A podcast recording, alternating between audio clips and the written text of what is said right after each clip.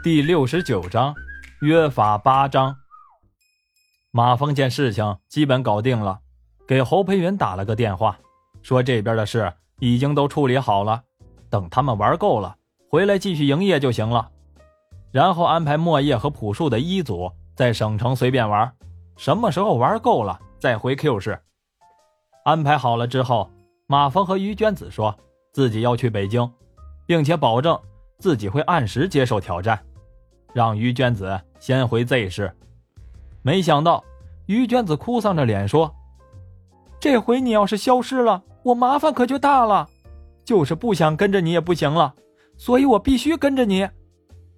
马峰很奇怪，问于娟子怎么回事。其实于娟子见马峰这几天的事情很多，虽然她不知道是什么事儿，却也懂事的没和马峰说，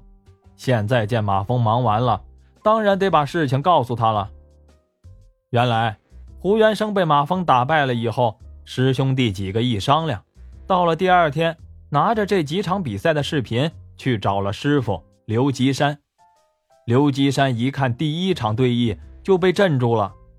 对对方的高深棋艺表示赞叹。看完张大飞代替的那一场，点了点头，这的确是于大年的风格，但是他好像和你下棋的时候心不在焉。你看第四十二手的时候，他要是断一手，你这块黑棋就危险了，他却跳了一手，他赢你这几幕也算是手下留情了。当他看到郭元祥的对局时，眉头越皱越紧，当郭元祥弃子认输的时候，他失声道，不可能啊，于大年从未走出过这种手法，此人不是于大年。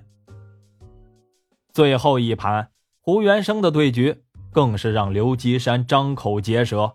刘基山肯定地说，此下棋者的棋艺绝不在我和于大年之下，但是绝非于大年本人。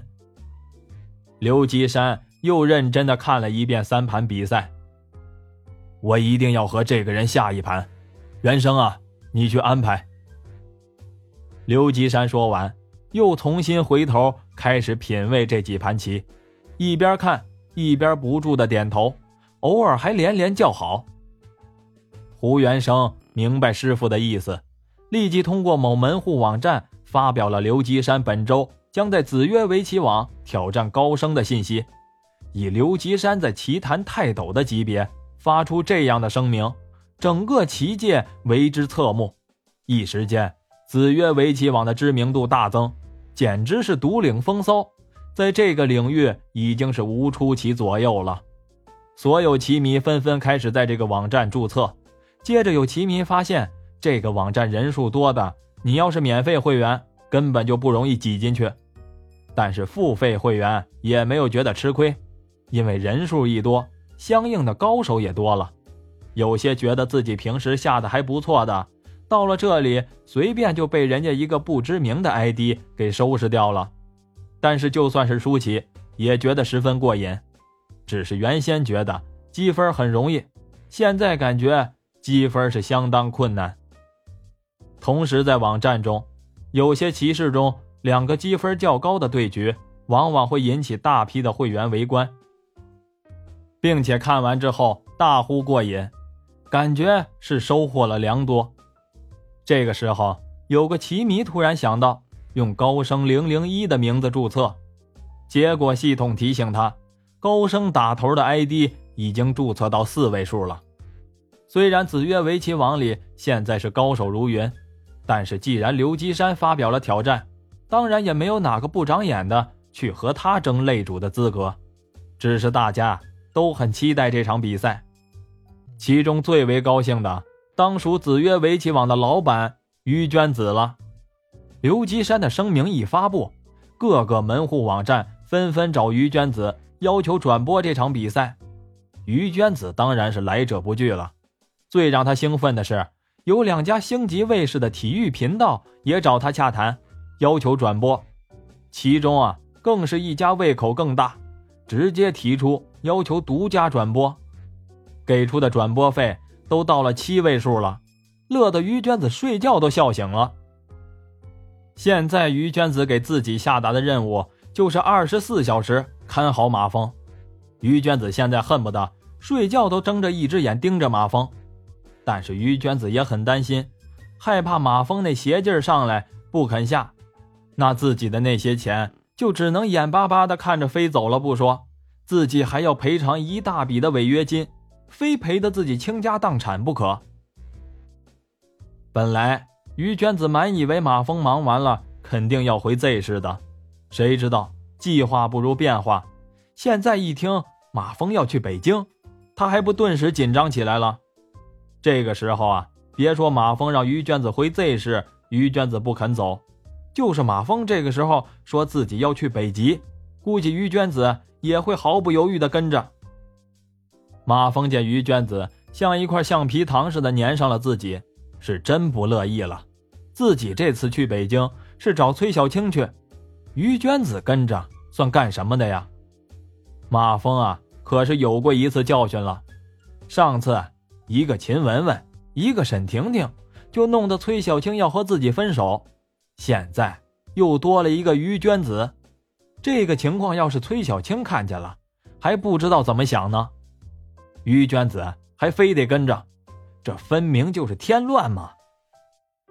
马蜂想了想，开始给于娟子同志做思想工作，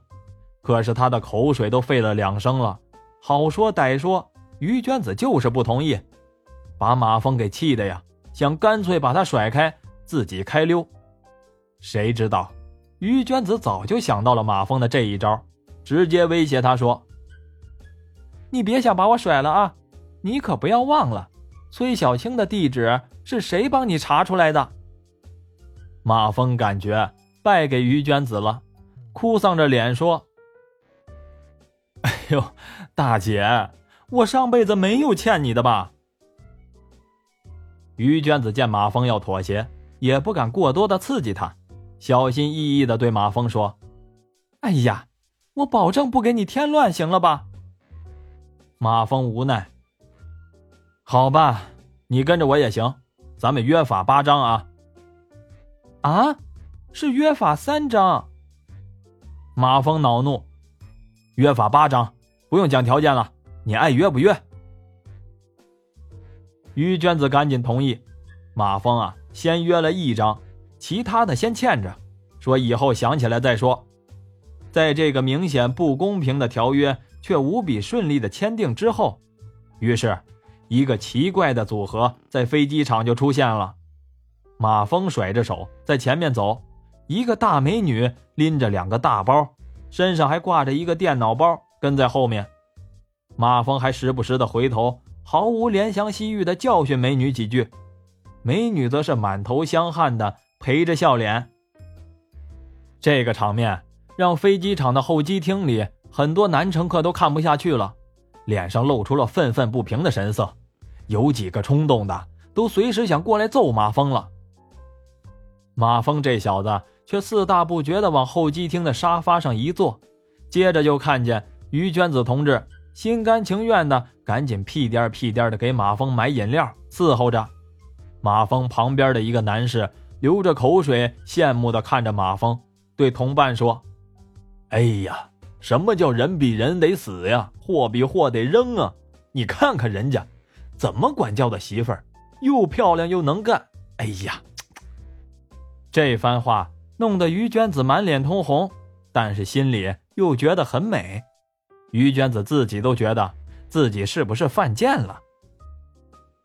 马蜂和于娟子到了北京以后，马蜂无奈地把于娟子安排住进了北京的希尔顿大酒店，自己则打车去找崔小青。于娟子还想跟着，马蜂眼睛一瞪：“你还没完了，你要是再跟着，你那网站的股份我也不要了，你自己玩去吧。”